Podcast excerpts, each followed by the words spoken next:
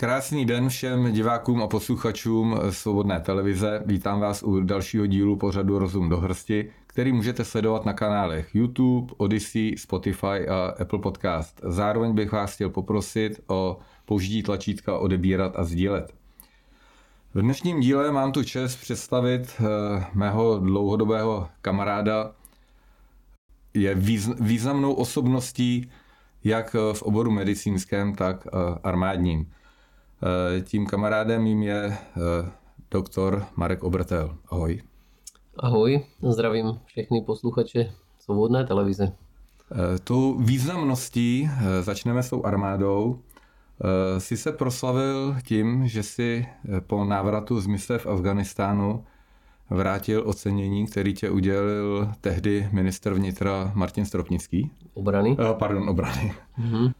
Už je o tobě známo, že eh, tvůj postoj k Severoatlantické alianci NATO je jiný, než eh, se prezentuje u nás v médiích, ale eh, těch důvodů tam bylo víc. Můžeš to osvětlit divákům, aby věděli, proč si takovýto čin udělal vlastně?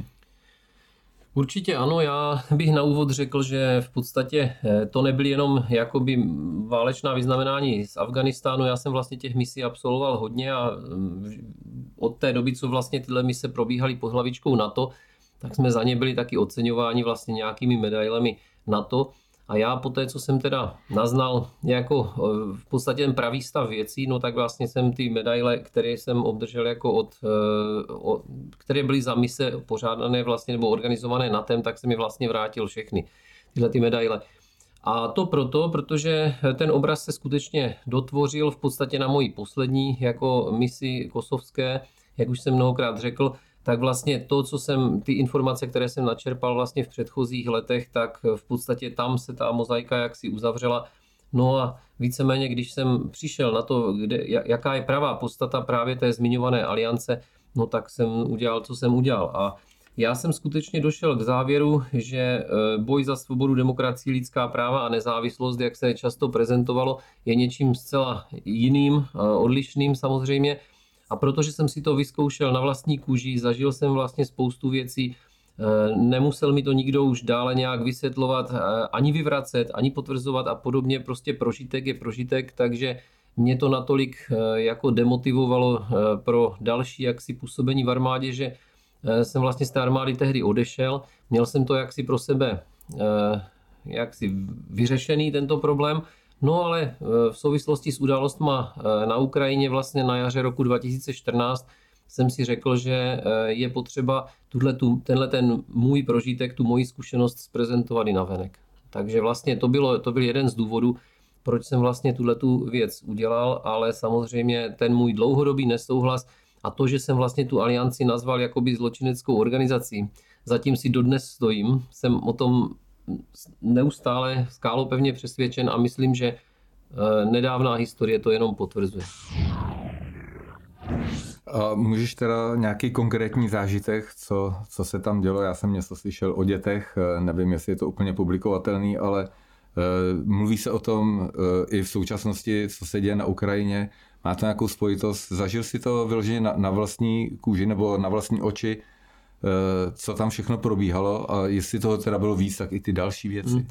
No, těch věcí kolem nás byla spousta. Já jsem je tak nějak eh, jako zpočátku ani moc nevnímal, protože, jak už jsem taky mnohokrát řekl, já jsem se snažil soustředit na tu svoji odbornou práci vojenskou a medicínskou a v podstatě tak, jak jsme na tu misi byli připravovaní, tak jsem se ji snažil jakoby splnit a tyhle ty věci eh, vedlejší jsem jaksi eh, nebral v potaz nebo ne, nepřikládal jim takovou důležitost, ale právě postupně, tak jak ty informace ke, mně pronikaly, tak jsem se o to víc a víc začal zajímat a skutečně prostě eh, se to dovršilo, vlastně celá ta záležitost se dovršila v podstatě v tom Kosovu, kde já jsem tam vykonával dost vysokou funkci, vlastně dělal jsem jakoby zdravotnického poradce velitele eh, mnohonárodnostní brigády Střed, která se starala mimo teda vlastní eh, jednotky podřízené brigádě Střed taky o velitelství KFOR, takže my jsme tam vlastně suplovali jakoby eh, ten prvek zdravotnický taky mimo jiné a tak dál. Takže jsme se tam setkávali v podstatě s tou elitou jakoby toho kosovského režimu.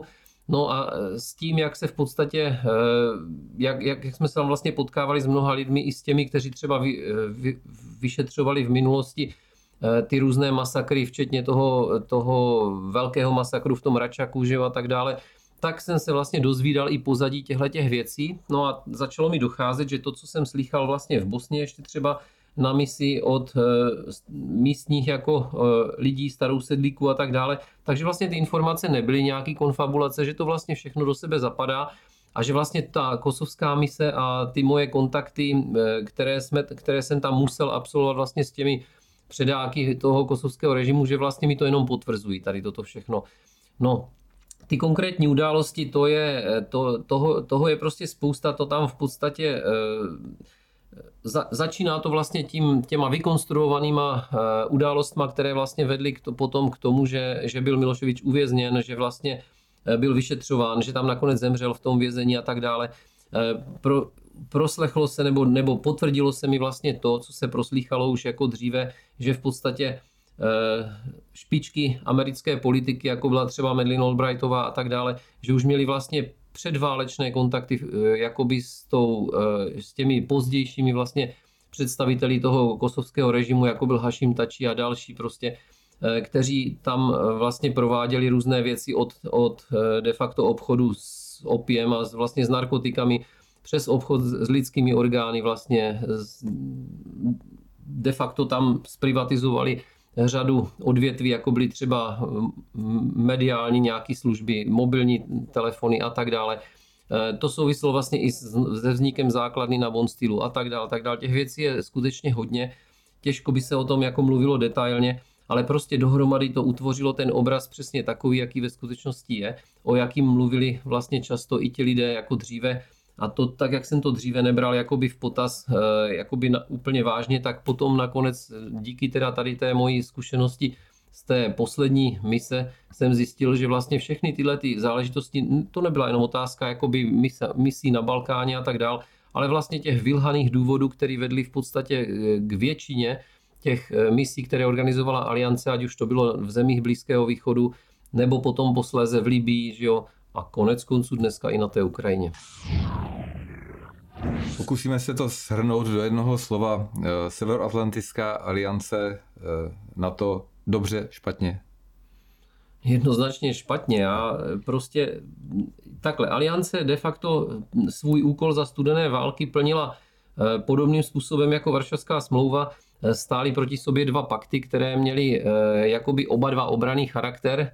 Otázkou je samozřejmě, jak, jak je to s tím obraným charakterem, když v podstatě aliance vznikla v roce 1949 a, a Varšavská smlouva vlastně několik let potom eh, jako reakce v podstatě na ní eh, a stejně tak eh, zanikla Varšavská smlouva po roce 90 v podstatě úplně plošně, nezůstalo po ní vlastně nic, zatímco aliance na to pokračuje dál a její obraný charakter se velmi, ale velmi vlastně spronevěřil svým základním článkům, nebo zejména tomu svému základnímu článku číslo jedna, který v podstatě jediný je závazný pro země alianční a nařizuje v podstatě těm zemím, je to jediný článek, který jim ukládá, jako aby se veškeré konflikty, které vzniknou, řešily diplomatickou mírovou cestou.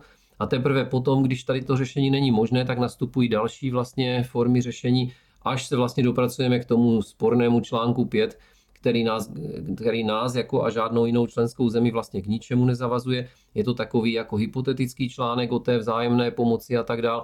Můžeme si ho taky, eh, dalo by se o tom dlouze polemizovat, No ale v podstatě eh, už toto ukazuje, na, ukazuje vlastně na ten fakt, že aliance v podstatě neplní svoji vlastní hlavní jakousi zřizovací vlastně smlouvu, eh, která by, která by měla být závazná a naopak, když se podíváme na všechny konflikty, které v podstatě a jenom úzce od toho roku 1990, které proběhly, tak vždycky jsou tady ty prvky takové, že je tady prostě rozdmíchání nějakého konfliktu, zabrnkání na nějaké citlivé struny, ať už jsou to nacionální, náboženské prostě nebo jiné.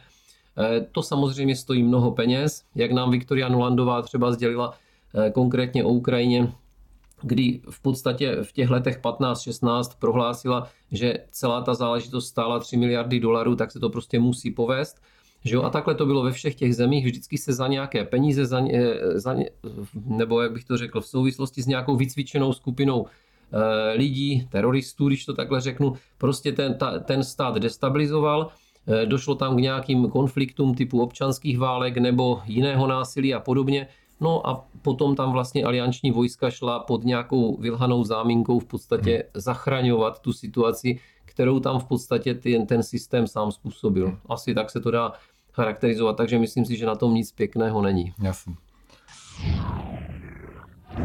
Eh, tvůj odchod do civilu byl taky trošku zvláštní. Většinou, když eh, jde voják do výslužby, tak eh, se mu navýší hodnost. U tebe to bylo asi trochu, trochu, trochu opačně. Ty jsi byl vlastně plukovníkem a dnes seš podplukovníkem v záloze. Takže to bylo taky poděkování za tvoji práci v armádě. No, já jsem ten v podstatě ani ten dík nějak neočekával, protože já jsem se k odchodu rozhodl sám a dobrovolně, přestože Eh, to vojenské povolání bylo jako jedním z mých jakoby snů, dá se říct už od dětství jsem k tomu inklinoval, takže jako já jsem tím vojákem skutečně být chtěl, chtěl jsem to dělat dobře, stejně jako toho lékaře, ale prostě ty okolnosti, o kterých jsem mluvil, mě to jaksi eh, prostě mě demotivovali, hmm. takže já jsem z té armády odcházel na vlastní žádost po uplynutí závazku, ale je to skutečností, že já jsem několik let, dost let jsem sloužil na eh, těch vysokých funkcích vlastně armádních v rámci zdravotnické služby v hodnosti plukovníka, Eh, a vlastně do civilu jsem odcházel vzhledem k výsluze let v hodnosti, nebo no, dá se tak říct, tak jsem odcházel jako podplukovník, hmm. protože za nás ještě platili trošku jiné, jiná pravidla vlastně povyšování do hodnosti, než je tomu dnes. Tvým druhým snem, jak už si před chvílí řekl, eh, byla medicína a ty si ty dvě profese tady u té armády skloubil, což pro tebe byla ideální verze ale po tom odchodu eh, si teda zůstal lékařem a tu činnost vykonáváš eh, do posud. Eh, v tomto odvětví, odvětví lékařském se k tobě, nebo nejenom k tobě, ale nebo tvým pohledem se stát zachoval jak? No, je, je myšleno jako plošně nějak, jako by v tom, ano. no, to je, to je zase další kapitola, která jaksi celkem citelně zasáhla do toho mýho profesního života, že tak jako jsem byl zklamaný tím, eh, jak vlastně, eh, čím, čím jsme se stali, my jsme se stali prostě prostými eh, mezinárodními zločinci a, a okupanty vlastně v zemích, které, které prostě zničila, likvidovala a, a okupovala vlastně Severoatlantická aliance, musím to tak říct, tak úplně stejně prostě to zdravotnictví de facto se také po roce 1990 změnilo na takový velký biznis, když, když, tomu, když to tak nazvu, já teda ještě, abych nebyl úplně takový pesimista v tom dnešním rozhovoru, tak musím říct, že já se věnuju urgentní a intenzivní medicíně především, takže eh, to je odvětví medicíny spolu s chirurgií, který v podstatě i ti nejzaritější třeba homeopati nebo alternativci uznávají vlastně tady toto odvětví, protože ono není nahraditelný. Prostě to eh, v, tě, v tomto odvětví vlastně žádná alternativa de facto nepomůže, protože, takže tím se jako já uklidňuji, že vlastně ta práce, kterou dělám, tak je, je přece jenom prostě eh, prospěšná eh, těm lidem a nedá se jí zas tak velice vyčítat, ale medicína jako taková celkově se prostě propadla do toho, do toho pole biznisu teda zásadním způsobem, protože po roce 90 postupně získávala vliv u nás ta neskutečná Big Pharma, která v podstatě diktuje eh, v mnoha oborech, v mnoha ohledech eh, ve zdravotnictví lékařům a zdravotníkům v podstatě postupy, které vedou k tomu, eh, že v konečném důsledku se utrácejí miliardy a miliardy prostě za, za, různá, za různé metody léčení, léčiv a podobně, které v podstatě toho pacienta udržují jaksi při životě, v žádném případě ho neléčí, je to spíš, je to spíš já to nazývám vždycky systémem vypínání kontrolek, protože my už, já, tak jak se člověk prostě díky tomu začal zajímat i o jiné eh, alternativní postupy, ale teď nemyslím alternativu jako bylinkářskou, cokoliv takového, ale prostě eh, jít skutečně do příčin, eh, do příčin těch nemocí, řešit ty příčiny prostě, tak vím, Nehasit že... Nehasit oheň, ale udělat všechno pro to, aby nezahořelo. Tak, přesně tak. A nebo ho teda uhasit, ale uhasit ho s konečnou, s konečnou platností. Nenechat to doutnat, doutnat, ano, že a tak dál a v podstatě přikládat, když to tak řeknu. Takže jako i toto bylo pro mě takovým celkem zklamáním, ale člověk musí brát věci tak, jak jsou a snažit se je zlepšit. Takže, jak říkám, prostě eh, konec konců za covidu se ukázala tato věc naprosto, naprosto nepokrytě, neskrytě to co, to, co předvedl COVID vlastně za ty dva roky, v celém světě, tak to si myslím, že je jednoznačně, jednoznačně potvrzením toho, co jsem se před chvílí snažil možná trošku složitě popsat, ale tam jsme to viděli v plné nahotě. Dobře, to je eh, medicína, ale eh, u ty seš teda pořád, eh, tu práci vykonáváš v tomto oboru, ale ta armáda přece jenom v tobě furt zůstala. A v roce 2017 si asi byl jedním ze zakládajících členů a dodnes, dodnes si velitelem Národní domobrany. Tak tě taky zná široká veřejnost. Jak je to vlastně s těma domobrancema, protože média vykreslila Národní domobranu jako nějakou partu ozbrojených šílenců, který běhají po lese se zbraněma a e, jezdí vlakama, kontrolují, jestli tam nejsou uprchlící a podobně. Můžeš teda divákům tady vysvětlit e, vůbec hlavní význam Národní domobrany, nebo domobrany vůbec, nejenom Národní domobrany, ale co už podle toho pojmu, to dom, obrana, e, co, co to znamená a co by to lidem mělo přinést? Jenom bych ještě upřesnil, že vlastně Národní domobrana v podobě, jak ji známe dneska, vznikla 26. ledna 2016 vlastně.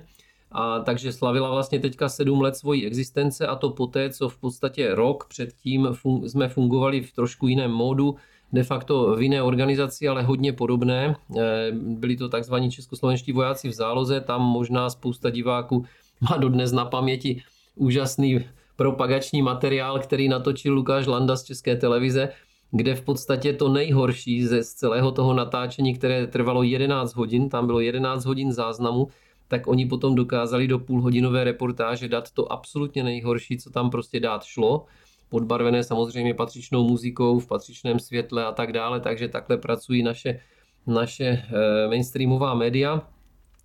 No a jinak, eh, proč, proč jako Národní domobrana? No, eh, jak si, já jsem zažil ještě armádu skutečně takovou, Eh, která dokázala ubránit území našeho státu, jako naši, našeho tehdejšího státu i potom České republiky a tak dále. To byly ještě vlastně doby, kdy skutečně ta armáda plnila svoji základní funkci tak, jak ji má nakonec e, uloženou i v základní legislativě brané, která, která vždycky tvrdila, že, že armáda je tady od toho, aby proti vnějším rizikům ubránila vlastně území e, toho daného státu tak to jsem já zažil. A když jsem potom byl svědkem toho, ještě v uniformě, pochopitelně, protože já jsem byl vlastně členem i těch různých reformních týmů, které pracovali ať už na generálním štábu, anebo to byl speciální reformní tým pana generála Škopka, který vlastně v letech 2001-2002 měl tu armádu nějakým způsobem reformovat, tak jsem viděl, že ta reforma možná je, eh, nebo byla, byla. Eh, ona možná byla, ono to vlastně všechno probíhalo docela, docela dobrým způsobem, bych řekl, až do toho roku 2002, tuším, že to říkám dobře, kdy teda eh, minister obrany Vondra to v podstatě zařízl totálně, vyšla bílá kniha o armádě takzvaná, byli jsme na schromáždění vlastně náčelníka generálního štábu ubezpečení, že nám vůbec nic nehrozí do roku 2030, že jsme úplně v pohodě, tudíž prostě se armáda zredukovala na cosi, co já nazývám tím pověstným expedičním sborem.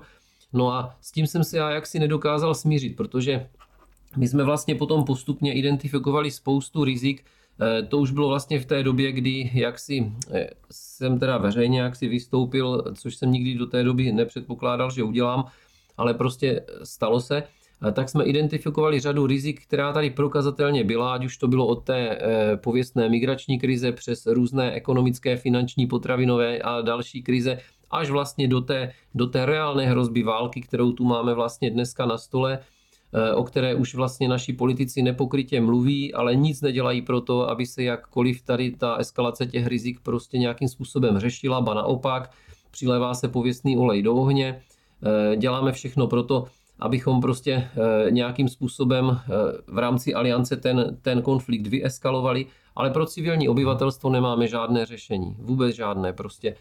Eh, když teda máme takové, takové obrovské riziko, tak proč tedy jako eh, neřešíme vlastně civilní ochranu obyvatelstva, proč se, proč se nes, nenaplní vlastně všechna litera zákona, vlastně, který říká, co má civilní ochrana vůči civilnímu obyvatelstvu dělat a tak dále a tak dále. No a my jsme na to vlastně reagovali eh, tím, že jsme chtěli jaksi podpořit to brané povědomí vlastně občanů a vlastně celé, celé naší společnosti a tak dále. No a vlastně domobrana vznikla ze tří hlavních důvodů. My jsme měli v podstatě zájem udělat takovou tu edukativní činnost, a to je to vlastně, o čem mluvím, aby vlastně občané pochopili, že o svoji bezpečnost se budou muset do značné míry postarat sami, protože současné počty Eh, struktura a vůbec vlastně celé fungování eh, ozbrojených sil, celkově ozbrojených sil naší země je takové, že my umíme řešit krize malého rozsahu, eh, lokální bych řekl, nebo tak nějak, ale prostě plošnou, celo, celo, celostátní, celo, jak bych to řekl, no prostě krizi, která postihne celou naši společnost, celou zemi, vlastně tu už vyřešit neumíme, na tož nějaké globální riziko. To už vůbec ne. Takže vlastně všechny důsledky, které by taková věc, krize velkého rozsahu způsobila, tak už de facto budou ty lidi postaveni před eh, problém, eh, buď si to vyřešte sami, nebo prostě budete eh, zatraceni, když to řeknu takhle. Takže to byl první cíl, jako pochopit, že vlastně mm, taková situace prostě je a může mi to kdokoliv zkusit argumentačně vyvrátit, myslím si, že nemá šanci, prostě taková je situace. Druhým cílem potom byla samotná teda ta obrana eh, domovů, vlastně toho, co eh, de facto nám má umožnit v té, za, za té krize velkého rozsahu, ať už je to blackout, ať už jsou to prostě eh, různé, jak jsem říkal, potravinové nedostatky a další věci, může nastat nějaká vulkanická zima, nebo v tom nejhorším případě prostě i jaderná zima, protože slyšíme teďka z úst náčelníka generálního štábu a ministrině obrany, že prostě to riziko tady je. Dokonce nám paní Langšádlová tvrdí, že jaderná válka s Ruskem je naše morální povinnost. Takže prostě tyhle ty e, výroky samozřejmě nemůžeme opomíjet a když tedy je nechceme opomíjet, tak musíme nějakou tu připravenost mít. Takže to je druhý úkol e, domobranecký v podstatě, nebo vlastně každého občana, který normálně myslí, tak by měl se připravit prostě na to, že taková situace může nastat aby se uměl zabezpečit a aby se taky uměl ubránit, pokud teda eh, ta situace nastane, tak aby vlastně to, co si připravoval celou dobu, aby mu nebylo sebráno, vzato a tak dál. No a třetí, samozřejmě strategický cíl, kterýho bych se rád dožil, eh, tak to je vlastně, eh, to by bylo vybudování opravdu nové armády vlastně České nebo Československé republiky nebo Vyšegrádské, nějaké trojky, čtyřky, pětky, nevím čeho, prostě aby, aby skutečně tady došlo k vybudování nové armády, ale právě na domovraneckých principech, ne, šví, ne, ne přesně jako ve Švýcarsku, ale švýcarského typu, Aha. což si myslím, že je, že je prostě výborný model, který dneska dostává za už teda víme, že vlastně už Švýcarsko už není tím, co bylo, dokonce teď veřejně porušilo svou neutralitu, ale ten model, který existoval a kterého jsme se vlastně v tom roce 2015-16 vlastně chtěli chytit, tak ten pořád považuji za nejlepší a taky nejlevnější hmm. a realizovatelný. Takže asi tak. Takže to jsou takový základní cíle. Eh, co já vím, tak eh, Národní domobrana prošla taky několika krizema a jednou z krizí eh, byla krize vyvolaná červenou mikinou. Jestli si ještě lidi budou pamatovat, bohužel český člověk má krátkou paměť, tak pan Hamáček, tehdejší ministr vnitra, a e, nicméně domobrana se utužila dál, dál funguje. Jaký význam až to dneska může mít e, s těma spojitostmi, které se dneska dějou na východ od nás a tam si myslím, že těch, e, těch věcí, které se tam dějou, je široká škála, široký spektrum konkrétních věcí.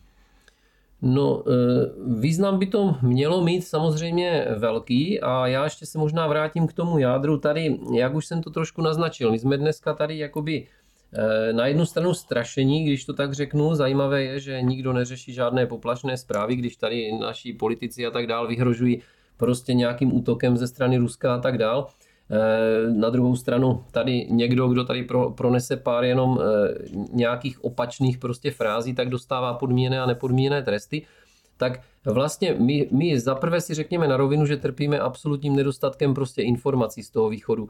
Já tady asi nebudu úplně říkat eh, konkrétní jako zdroje, ale kdo chce, ten si je najde. Jako doporučoval bych, abychom se zaměřili na tu komplexní informovanost ze všech stran.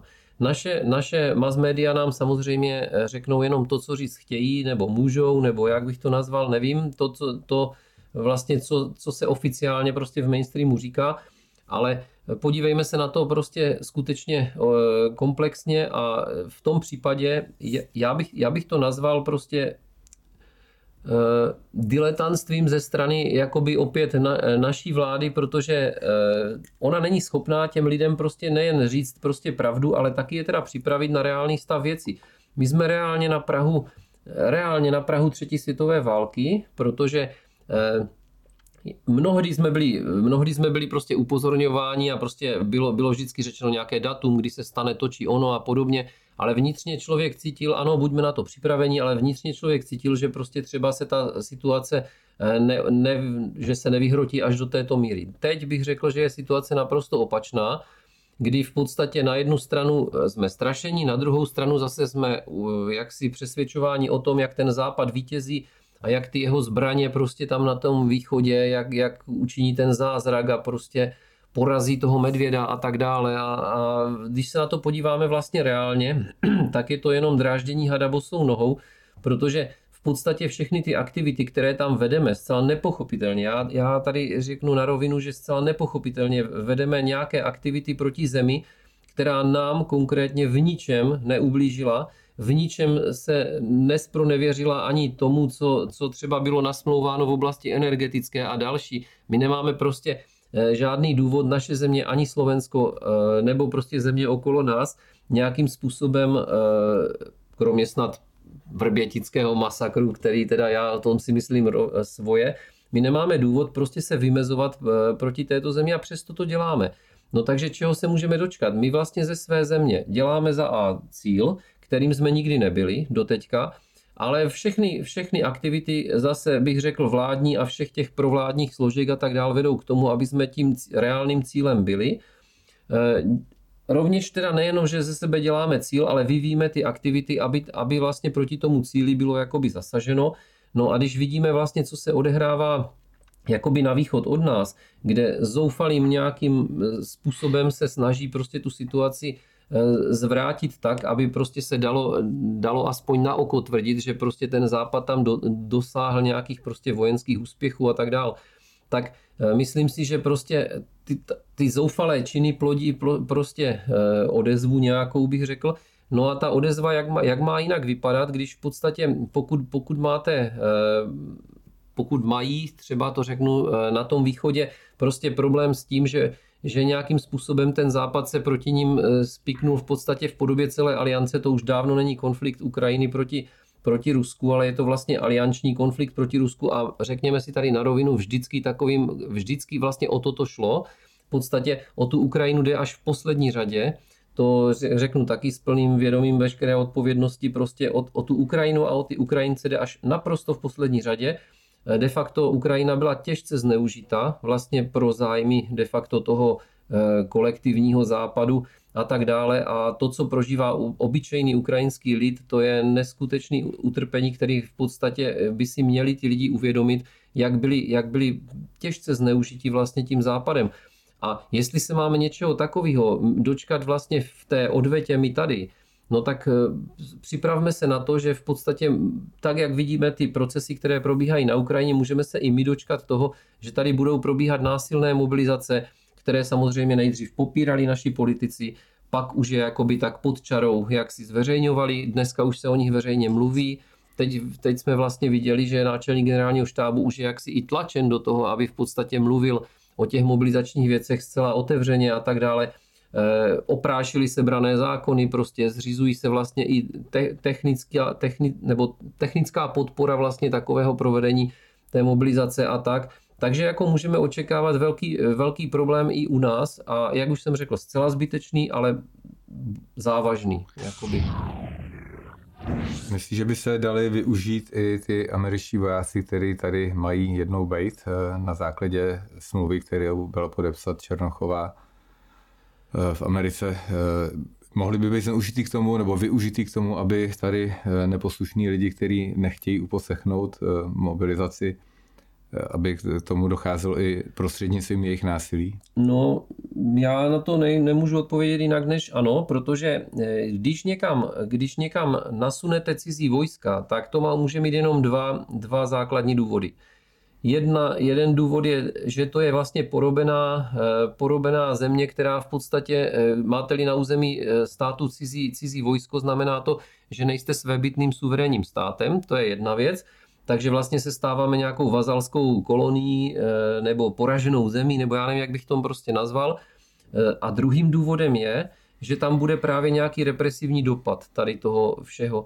A my jsme byli svědkem toho, když se vlastně uzákonilo, že v podstatě může policie cizího státu na našem území se zbraněmi zasahovat vlastně po celé, po celé rozloze vlastně našeho státu. No a teď tady budeme mít cizí armádu, a je logické, že vlastně tahle ta armáda, a ona to má dokonce v preambuli té smlouvy, já teď vycházím z toho, co víme už e, ze schválené podepsané smlouvy slovenské, ne, nepředpokládám, že by ta naše smlouva byla zásadně jiná v tom znění, tak tam víme, že prostě taková pravomoc e, té armády americké tady je.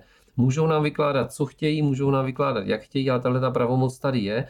A nepochybuju ani minutu o tom, že pokud by e, taková situace nastala, že by prostě bylo eh, záměrem lidí prostě násilím do toho konfliktu nějakým způsobem zapojit, že by se na tom prostě tyhle ty trestní jednotky prostě podílely, když to nazvu takhle, takhle Ona nakonec na to už upozorňovala doktrína Steel Rose z roku 2014, která celkem jasně naznačila, jak by si představovali Spojené státy a jejich administrativa zapojení střední a východní Evropy vlastně do té války na východě a to se psal rok 2014. No a teď vlastně ten kijevský pakt to pouze umocnil. Takže my jsme opravdu reálně před, před situací vlastně zmobilizování v podstatě našich občanů do války s Ruskem. Řekněme si to na rovinu. Teďka eh, proběhne velké vzdušné cvičení. Probíhá. Už vlastně. probíhá, hmm. ano. Eh, velké vzdušné cvičení sil NATO, eh, hlavně nad Ukrajinou. Myslíš, že to může vyeskalovat v nějaký třeba narušení vzdušného prostoru Ruska a že by to byl, mohl být vlastně takový spouštěč toho konfliktu, který chtějí, aby teda vznik, protože to Rusko napadnout chtějí, že? Myslíš, že by to mohlo proběhnout už teď? Máme se čeho obávat? No, jako já si dokonce myslím, že eh, tady už, tak, tady už takový pokus proběhl. Eh, vzpomněl bych teda ten pověstný 15. listopad eh, loňského roku, kdy vlastně došlo jakoby omylem k zásahu vlastně toho skladu umělých hnojí v Polsku, kdy teda ono k němu vlastně nedošlo, protože tam rozhodovalo několik desítek metrů o tom, že vlastně ten sklad zasažen nebyl, pokud by byl. Velice by mě zajímalo, jak by vlastně místní složky identifikovaly, zda se jedná o cílený úder prostě jaderný třeba, nebo, nebo konvenční prostě s nějakým masivním dopadem a podobně, eh, jak by to identifikovali a jak by na to reagovali. Takže takový pokus už tady byl. A teď si řekněme k tomu cvičení, na který se ptáš, že v podstatě já si nepam, no, za, vím naprosto s jistotou, že za posledních 30 let eh, v podstatě po revolučních, když to takhle nazvu, neproběhlo nikdy prostě podobné cvičení v takovém rozsahu, v takové intenzitě a tak blízko hranic. Tak blízko hranic, ano, vlastně toho, toho potenciálního nepřítele, jako, jako je tomu teď. A já si dokonce nepamatuju ani v posledních letech, eh, ještě před, před změnou vlastně režimu, že by někdy aliance udělala takhle rozsáhlé cvičení a podobně. Ne, ne, nedokážu říct, jak to bylo přesně za studené války v těch eh, letech 70. a podobně, jestli něco podobného proběhlo, ale toto je skutečně jako precedens, eh, kterému musíme přikládat váhu. A moje teorie je, já, ty se ptal, jestli se máme obávat, já jako říkám, štěstí přeje připraveným, strach je špatný rádce, pojďme se nebát, to je, to je jako dobrá rada, ale buďme no, nohama na zemi a řekněme si na rovinu, že to riziko tu je. A já si dokonce myslím, že eh, protože on ten, oni v podstatě tyhle ty síly, eh, které rozpoutali první a druhou světovou válku, oni se moc jako ne, nebo nic nového nevymysleli. Vždycky prostě tady byla nějaká, nějaká provokace, nějaká operace pod falešnou vlajkou se tomu dneska říká Eh, která se patřičně mediálně prostě eh, rozpracovala eh, a na základě toho v podstatě vzniklo něco předem, nebo vzniklo, realizovalo se něco předem připraveného. A já bych takový scénář očekával. Ona stačí nějaká zbloudilá raketa někam, nebo prostě nějaký sestřel třeba to, nějakého významného aliančního cíle vzdušného nebo jiného, že a tak dále. A v podstatě bude-li se to považovat za útok vlastně Ruska na, na alianční síly a podobně, no tak už je to jakýsi, už je to jakýsi impuls a jak říkám dneska, liberální mediokracie je natolik silná, že dokáže každý takový impuls patřičně využít, rovná se zneužít a může to být prostě impulzem k té chtěné, a to, to bych tady podtrhl, k té chtěné globální válce. Eh, teďka, jaký by mohly být použitý zbraně? Konvenční, nekonvenční? Eh, je, je vůbec, přichází tady v úvahu nebo počítá se s tím, že by to jádro mohlo být zneužitý tady? Bohužel zase mus, jako můj osobní odhad na základě, a není to z mojí hlavy jenom, je to prostě na základě studia dostupných materiálů a vůbec vlastně celé té, celé té válečné filozofie, která tady probíhá. Já už jsem to tady trošku naznačil, ta velká válka je chtěná momentálně, protože vždycky se v minulosti řešily zásadní problémy válkou a ten zásadní problém ze strany západu tady nastal. Všichni asi víme, o který jde Eh, Západ má obrovský problém ekonomický, prostě finanční a hlavně tady jde o pád té hegemonie v podstatě a toho unipolárního světa. A jestliže mu chce zabránit, tak ekonomicky, finančně, hospodářsky to nedokáže. To už si řekněme dneska na rovinu. A zbývá mu teda to vojenské řešení. A na to jsou vždycky dva. Buď teda jeden nebo druhý usoudí, že prostě tady v té válce nemůže vyhrát a nějakým způsobem to takzvaně vzdá a nebo je teda na, na světě eh, ten velký globální konflikt. A jak by se odvíjel, to je otázkou, protože eh, Víme třeba o tom, o tom úžasném výroku naší prudce inteligentní předsedkyně poslanecké sněmovny paní Pekarové, která prostě prohlásila, že by se měl zrušit e, zákon, který znemožňuje umístění jaderných zbraní na našem území, na území našeho státu. Opravdu teda to Eh, jednou zase byla moudrá věta. No, ale takových lidí je samozřejmě víc a eh, s tím souvisí v podstatě to, že jestliže teda chceme někam něco umístěvat, eh, chceme tím strašit, tak to můžeme v konečném důsledku také použít. A ono těch, těch proroků toho, že by se měly vlastně už taktické zbraně, taktické jaderné zbraně proti Ruské federaci použít, těch už padlo několik. Takže Eh, není to úplně cestná myšlenka. Samozřejmě jsou použili tady ty eh, rady kompetentní lidi, anebo to jsou lidi typu Pekarový, Černochový, který si myslím, no. že by v prvé řadě, než eh, vůbec budou nominovan do, do těchto funkcí, tak by měli projít základníma psychotestama. No, Bohužel právě ty jsi to řekl, jako jestli jsou kompetentní, oni vlastně z hlediska té své funkce bohužel se kompetentními stali. Eh, o, tom, o té psychologii trošku pochybuju, jako, jak, jak na tom jsou, ale prostě bohužel se kompetentním člověkem stali. A jestliže to zazní z úst ministrině obrany anebo předsedkyně poslanecké sněmovny, protože víme, že o nasazení vojsk vlastně de facto v konečném důsledku rozhoduje parlament České republiky, tak jako to není do, dobré brát jako na lehkou váhu. A to jádro je v podstatě jedna z možností. Samozřejmě konvenční válka ta se odehrává dneska, no řekněme naplno. Není to naplno, ale jako zařadili jsme nějakou dvojku, trojku už jako v tom konfliktu. Takže už nepokrytě se aliance toho konfliktu účastní, už, se, už to snad ani nevymlouvá nikomu, nevyvrací to, že vlastně alianční síly se podílejí na válce na Ukrajině už ne dodávkami zbraní a podobně, ale přímo takže to už jsme si, jakoby, to už jsme dál, protože dřív jsme to tajili, teď už to netajíme, teď už vlastně říkáme i, jaké zbraně by se měly použít a tak, ale je tady samozřejmě ještě možnost jiného vývoje, eh, který já teda považuji za pravděpodobnější a o to víc tady vlastně graduje ta domobranecká, nebo ne, můžeme to nazývat třeba preperská, nebo jakákoliv jiná připravenost vlastně obyvatelstva. A je to třeba použití jako elektromagnetických eh, zbraní že jo, ze strany jedné či druhé, Eh, ale je to vlastně zbraň, která by neznamenala eh, takovou katastrofu jako použití samotných jaderných zbraní, ale samozřejmě vypne infrastrukturu natolik, že se vlastně dokáže lidstvo přes noc nebo za hodinu nebo za pět minut odstnout prostě, dá se říct, ve středověku. Jo, kdy vlastně de facto veškeré systémy eh, padnou a lidé budou vlastně odkázani na na vlastní ruce, když to tak řeknu. Jo? A tím dojde tady Takže... takovým nepokojům, že se začnou lidi být mezi sebou. Ne, nemyslím jenom mlátit, jak, ale zabíjet pro, obrazně řečeno, pro kus žvance a pro doušek vody. Ano, já bych nechtěl, aby to znělo jako strašení, to je, já bych chtěl, aby to vyznívalo jako scé- možný scénář vývoje, na který nás vlastně eh, de facto ta vláda připravuje. Tím, co říkají, tím, co dělají, eh, tím, co vlastně by, eh, tím, co říkají, že by se mělo dělat a tak dál, tak zase bych tady zdůraznil, aby to neznělo tak, že tady chceme strašit lidi, prostě když si říkáme A, musíme si říct i to B.